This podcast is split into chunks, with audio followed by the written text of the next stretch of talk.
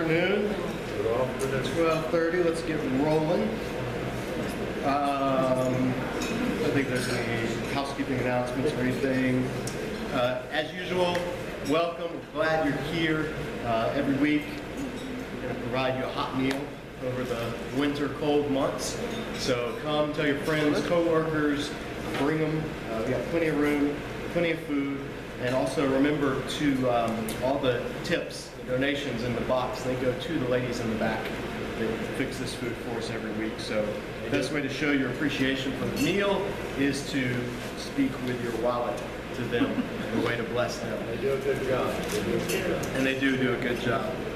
Uh, we have plenty of chocolate here afterwards, so those of you that aren't here that are watching on camera, look at this fresh made chocolate. Dark chocolate too, so it fights cancer or something. I don't know. Fight something. Yeah. Aren't you supposed to just drink red wine and eat dark chocolate? And then sounds like a plan. That's what we'll have in the new creation. Okay. So we're in Leviticus. We started Leviticus this year, and we talked last week. You can catch the uh, podcast or video if you missed it. But Leviticus is so Exodus, Genesis and Exodus, narrative. Almost all narrative. Exodus introduces a law. God starts to give his laws. It introduces worship, the function of the tabernacle, God's tent, his portable Mount Sinai. Leviticus then gets into the specifics. How do you use this tent? How do you use this worship? How do you do this thing called covenant? Because you, you can't lose sight of the big picture. Israel was called into a covenant relationship with God. Now, a covenant relationship, we don't have a lot of covenants in our day and age. But a covenant relationship, the closest thing we have today is marriage. It's a covenant. It's public, it's binding, it's spiritual, um, it's supposed to be permanent.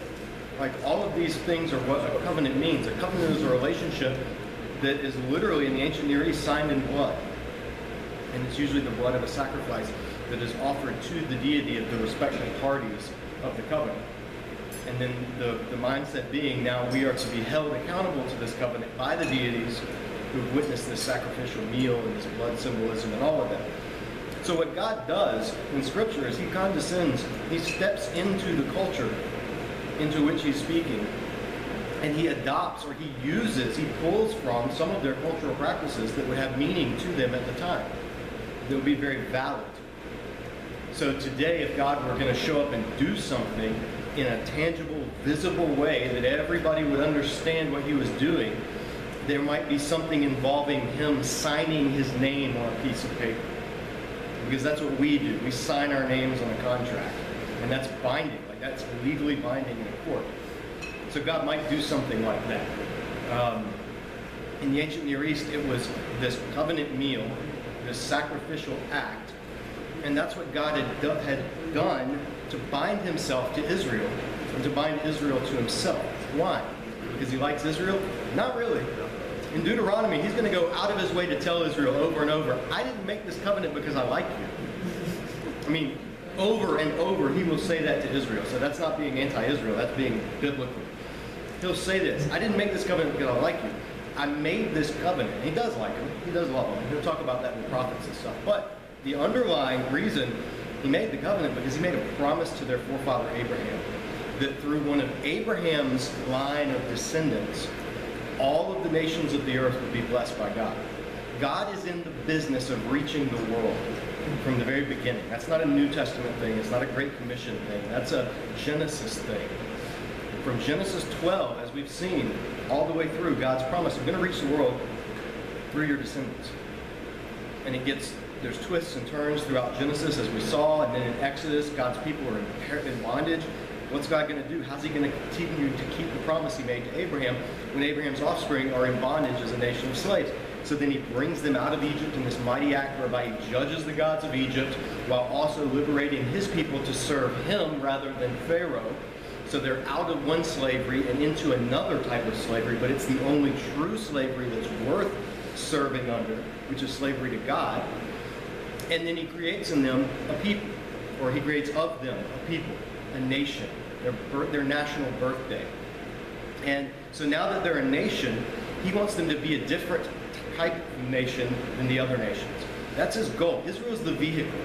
Israel is the, the conduit by which God will communicate with the world on a worldwide scale in the, in where we are right now. That's the goal, that's the calling of Israel. They're to reflect what it means to be in relationship with God to a watching world. In the midst of a world that has turned and gone the route of all kinds of paganism.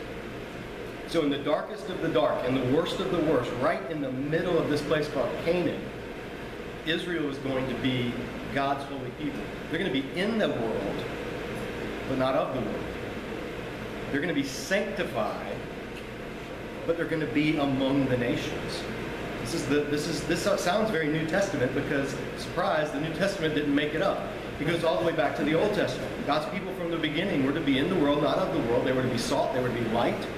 That's why Jerusalem will be called the city set on the hill. That's what Jesus will say, "You're the salt of the world, or the light of the world, the salt of the earth." All that is imagery of Israel. When Jesus comes in the New Testament, he's calling Israel back to what God intended Israel to be in the first place.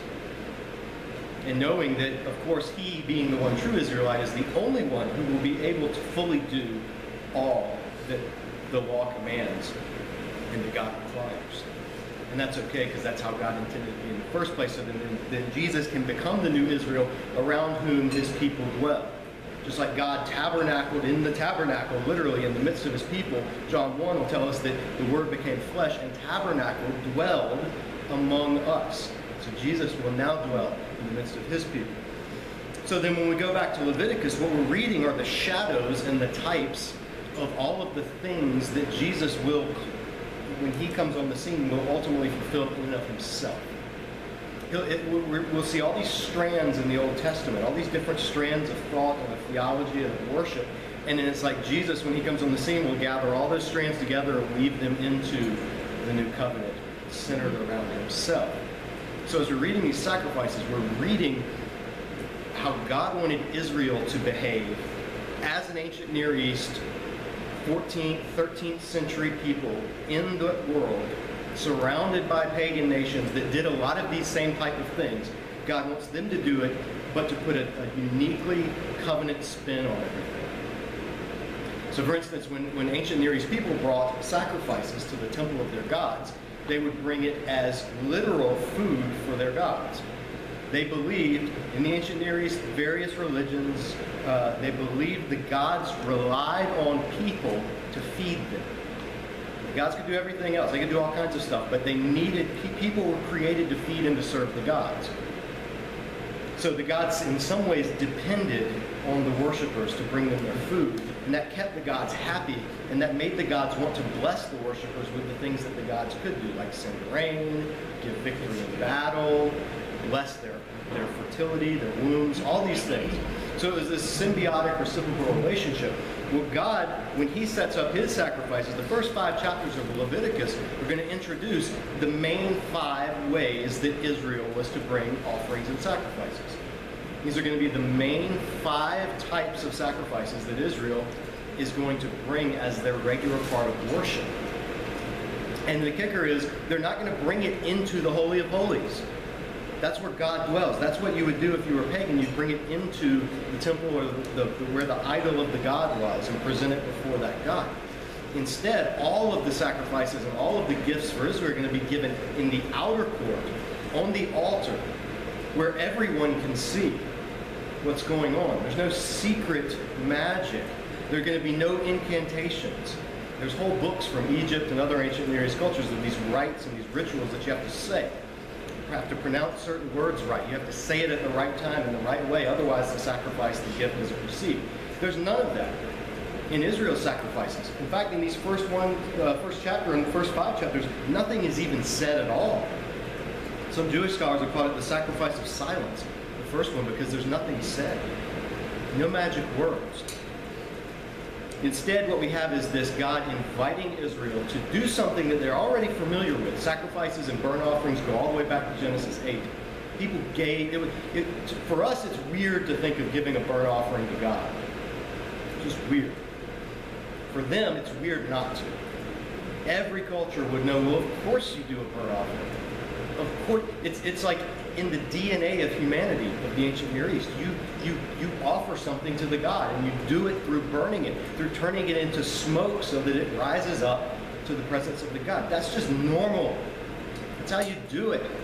You know, like we look at people that if they wanted to celebrate the 4th of July without fireworks, we go, wow, how do you, that's weird. Of course you have fireworks. Well, why? Because you do. It's just how we do it, right? It's celebratory. Well, it's exploding, you know, bombs in the sky. How's that celebratory? It just is. Like, there's certain cultural things that are just normal to us that other cultures would look at as weird. So flip the script now. Look at that culture and, and, and know that for them, sacrifices were normal. They were, they were, it was a given. You had a God, you sacrificed to the God. So what God does, Yahweh, He's going to step into that. He's not going to say, "I don't, don't give me sacrifices." Don't do it. He's going to say, "Yeah, do the sacrifices. Here's how you're going to do them. Here's what they're going to consist of." So verse one, the Lord called to Moses, spoke to him from the tent of meeting. This is in the tabernacle now. God is speaking to Moses just as the tabernacle has been set up. Exodus 40 just happened, and Leviticus 1:1 picks right up. The first word we talked about last week, the first word of the book is and, because it carries right on with Leviticus, with Exodus 40. He said, Speak to the Israelites and say to them, When any of you brings an offering to the Lord, bring as your offering an animal from either the herd or the flock. Offering is the word, and here there's different words for offering, but this particular word for offering is, is, is from the verb karah. is korban. Jesus will allude to it in the New Testament. He talks about something being korban, meaning dedicated to God. But it's a word for gift, and it comes from the verb karav, which means to draw near. So this is the means by which, the first sacrifice, this is the means by which people are going to draw near to God. There's going to be this approach to God, and it's going to be through their offerings, through their gift, their sacrifice. But God says, first of all, it's got to be from the uh, herd or the flock. It can't be a wild animal. It's not going to be something that you just happened upon. It's not. This has to be from your herd or your flock. Israel is a pastoral, agrarian society. They are herdsmen. That's their currency. That's their livelihood. So it's got to come from that. God doesn't. It can't be an offer. A sacrifice can't be a sacrifice if it doesn't cost the giver anything. So that's the first thing. It's got to be from their herd or their flock. Then, verse 3 if the offering is a burnt offering from the herd, then he's to offer a male without defect. So that's the second thing. It's got to be perfect. Without no blemishes, no lame animal, no, well, this one's off colored, so we can't use its fur for normal stuff, so we'll give it to God. We can't, this one, eh, it's got kind of a limp, it's one of his legs is messed up and it was birthed wrong and something happened. We'll just give that one to God. We'll keep the good ones to sell. Can't do that. God says right up front, you're going to give me a gift, you give me the best. That principle that's underlies that carries through. When we give to God something, we should give him the best, not the leftovers. So then he goes on to say, uh, he must present, he's going to seven things that the offerer has to do. He must present it at the entrance to the tent of meeting, entrance to the tabernacle, so that it will be acceptable to the Lord. So the first thing he's got to present it. Number two, he's to lay his hand on the head of the burnt offering, and it will be accepted on his behalf to make atonement for him. He's got to lay his hand. And the text, literally, it's it's the it's elsewhere that word means to lean on. It's got to be this and scholars have debated what it means, and the general consensus is it's two things. One is it's a way of identifying with this animal. This is my animal. I'm bringing this as my gift, like leaning on it. The other thing is, uh, people say it also communicates a transference of guilt. This animal is going to stand in my place. This animal is going to take my place because it's for atonement. It will be accepted on his behalf to make atonement for him. The word atonement is kafar. Where we get the word Yom Kippur from. Kafar means to cover. The basic meaning of kafar or kippur or kippur, the different vowelizations of it, is to cover something. So this is a, the, the, concept of atonement in Israel was your sins, your your your your, your commonness, your non-holiness is being covered. There's a covering that's happening. There's a shielding that's going on that's separating your commonness and your sinfulness and your brokenness from God's holiness, God's perfection, and God's burning purity. This, this kapur, this, this, this uh, shielding, insulating almost, is what's happening. This is the base offering of Israel, and there'll be others, but this is like the most common type of offering in the Old Testament. And, and what it's doing at its core is it's making it so that God and humanity can exist together without sin that's torn them apart about way back in Genesis 2, without that coming in and ruining things. So this is what's happening as he leans his head on the animal, he's presenting it. It would be acceptable. Verse 5. He is to slaughter the young bull before the Lord. The word, the word slaughter, you know, we think of like, uh, like stabbing or, you know, Friday the 13th or something, slaughterhouse, right? but it's, it's, it's very, actually, it's, it's not a violent ritual. It's slitting the throat, cutting the two carotid arteries. The animal bleeds out almost immediately. It's, it is literally the most painless way to kill an animal, is to, to sever, to cut the throat, to slaughter it. And that's what you'll see in Leviticus and elsewhere in Torah. God upholds even though the animal is being killed, it's being killed in a way that upholds the value of life and the purpose of life and the, and the, the, the sanctity and the goodness of creation. Now remember, this is a, this is a tribal agrarian society. They ate these animals. These animals were their livelihood. It's like if you go to Mongolia today and you live with herdsmen, or go in the desert of uh, the Middle East and live with Bedouins. They love their animals. They love their animals. And they eat their animals. and there's no contradiction between the two. Now, in our society where there's been a separation and there's we, we've been separated from the grisliness of taking animal life, it, we're shocked by it. And rightly so, because a lot of the ways that we kill animals, God is not cool with. FYI. God's not cool with a lot of the ways that we kill animals as a people. And that's a whole other lesson. But in Scripture, here, the sacrifice, one, the person presents it, the person slaughters it. After the person slaughters it, uh, Aaron's sons, the priests, shall bring the blood, they drain the blood, they bring the blood, and sprinkle it or splash it against the altar on all sides at the entrance to the tent of meeting. He is to skin the burnt offering and cut it into pieces. The sons of Aaron the priest are to put fire on the altar and arrange the wood on the fire. Then Aaron's sons the priest shall arrange the pieces, including the head and the fat, on the burning wood that's on the altar. He's to wash the inner parts and the legs with water, and the priest is to burn all of it on the altar. It's a burnt offering, an offering made by fire, an aroma pleasing to the Lord. Now, here's, here's the, the news flash for a lot of people. Every time it says he in the text, he is to, it's the worshiper. You didn't just bring your animal, give it to the priest, and stand there and watch. In fact, the priest did not do the dirty work. You did it. The worshiper would cut the throat of the animal. The worshiper would skin and flay and quarter the animal. The worshiper would wash the legs of the animal and the entrails, would gut the animal and take that out and wash the intestines and all of that. The worshiper was intimately involved. This was not a priestly duty. The priests were to stoke the fire, they were to take the blood and do the ritual atonements with the blood, and then they were to take the pieces after the animal had been processed and put it on the altar in a certain way. It was a tag team effort. Like worshiper and priest together in the ancient. That's something that goes over a lot of people's heads. That's something I didn't even pick up on for a long time. But the, the, in the religion of Israel, the people have as much responsibility as the priests. Because the nation itself was to be a holy priesthood, a holy nation, a kingdom of priests. So there was a divide between clergy and laity. It's not that that's unbiblical. And there was certain duties that clergy had to do that laity didn't have to do. That's not unbiblical. And there was providing for the material means of the clergy by the gifts of the laity. That's not unbiblical. What was unbiblical was the laity just coming and being passive observers. Just coming to service, showing up, and let's go out to eat together. After the worship team does their thing. So then what does that tell us in our new covenant setting about how our worship experience should be? And that's where you can ponder that on your own. But in this place, it was a, it was an intimate and, a, and it was a personal affair. You got involved. Your hands had blood on them. And that's a key thing. The people's hands, not just the priests, but the people's hands had blood on it.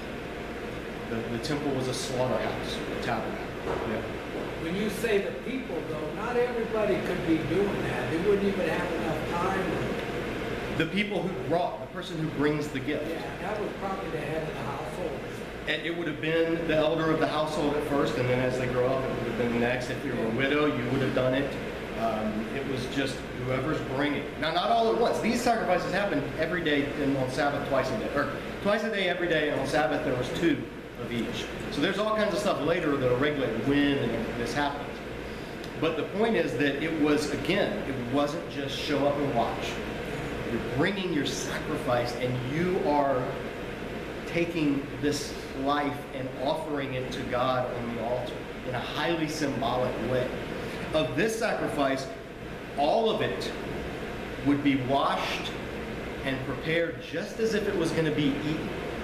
You know, if you butcher an animal, you skin it because the, the outer skin is like the protective layer, right? That's where all the bugs and dirt and parasites and everything.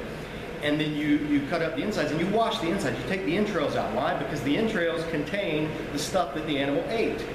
So stuff that came from the outside into the animal, it would be in the entrails. So you'd have to get rid of that. You'd have to wash that out. Wash out all the, literally wash out all the crap inside of it so that you could eat the thing. You had to do all that stuff in order to eat it.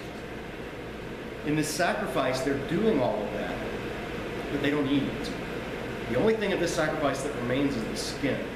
The priests get to keep the skin and use it, and that would have been used for everything, you know, all kinds of daily use, uh, skins of animals, from clothing to vessels to implements, all that. But all of the stuff, including the good stuff, the fat portion was seen as the good part. That's the flavorful part. That's like the, the really, that's that's what you want to preserve. Even that was burned on the altar. All of it was devoted to God, even though it had gone through this careful preparation as if people were going to eat it. So it was this very extravagant way to give something completely to God that's almost, from our perspective or from an outside perspective, would look incredibly wasteful. These are this is your livelihood. This is your animal. You're taking the best of your animal and you're preparing it and then you're just burning it. You know, like think of Scrooge McDuck or somebody lighting a cigar with $500 bills or whatever. Like that's how you know. It's like that's extravagance. That's just ridiculous. Why would you do that? And and we're quick immediately to jump on that and then to go, that's just so wasteful. Why would God want that? God would rather you take that and feed your family with that animal, blah blah blah blah. But remember, remember right before Jesus was crucified, Mary came to him. she had some perfume that was worth like a couple of years' wages. And she broke it and she poured it out on his feet. She anointed him and washed his hair. And who jumped on her case? Judas. he said, Whoa, whoa, whoa. This could have been sold and given this money to the poor. And Jesus said, You're missing the point. What she did was an act of incredible extravagance. And it will be repeated from now on everywhere because of that.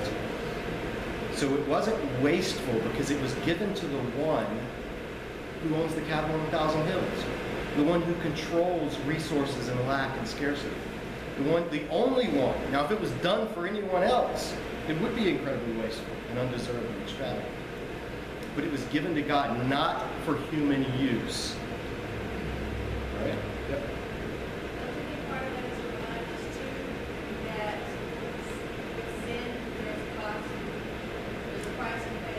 Sure. With, yes. That should be us on that altar.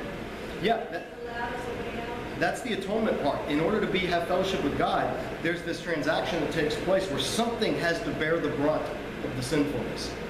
Something has to bear the curse of the sin, the, the, the wrath of God's holiness. And God sets it up in a way that it's going to be this thing that also represents a fellowship meal and a sharing of communion and all of it. But you can't take the sacrifices and pull out and say, this is what this represents, full stop all of the sacrifices have nuances of flavor and meaning and layers of symbolism going on because again it's not the mechanics that god is as concerned about. It's the whole thing being done in an in a, in a, in a attitude of worship. It's the whole thing. So he goes on to say if the offering is a burnt offering from the flock either sheep or goats so the first one was cattle Uh, or if they're going to offer sheep or goats, which is slightly of lesser value, he's to offer a male without defect. He's to slaughter it at the north side of the altar before the Lord. Aaron's sons, the priest, shall sprinkle its blood against the altar on all sides. He's to cut it into pieces. The priest shall arrange them, including the head and the fat, on the burning wood that's on the altar. He's to wash the inner parts and the legs with water. In other words, everything that's touched the normal contaminated world, physically and spiritually. Uh, he's, uh, he is to wash the inner parts the legs with water, and the priest is to bring all of it and burn it on the altar. It's a burnt offering, an offering made by fire, an aroma pleasing to the Lord. So you don't have to bring a cow. It's an expensive animal. You may not can afford it. You can bring a sheep or a goat, and it's the same thing, same procedure, same meaning. What if you can't afford a sheep or goat? Verse 14, if the offering to the Lord is a burnt offering of birds, he's to offer a dove or a young pigeon.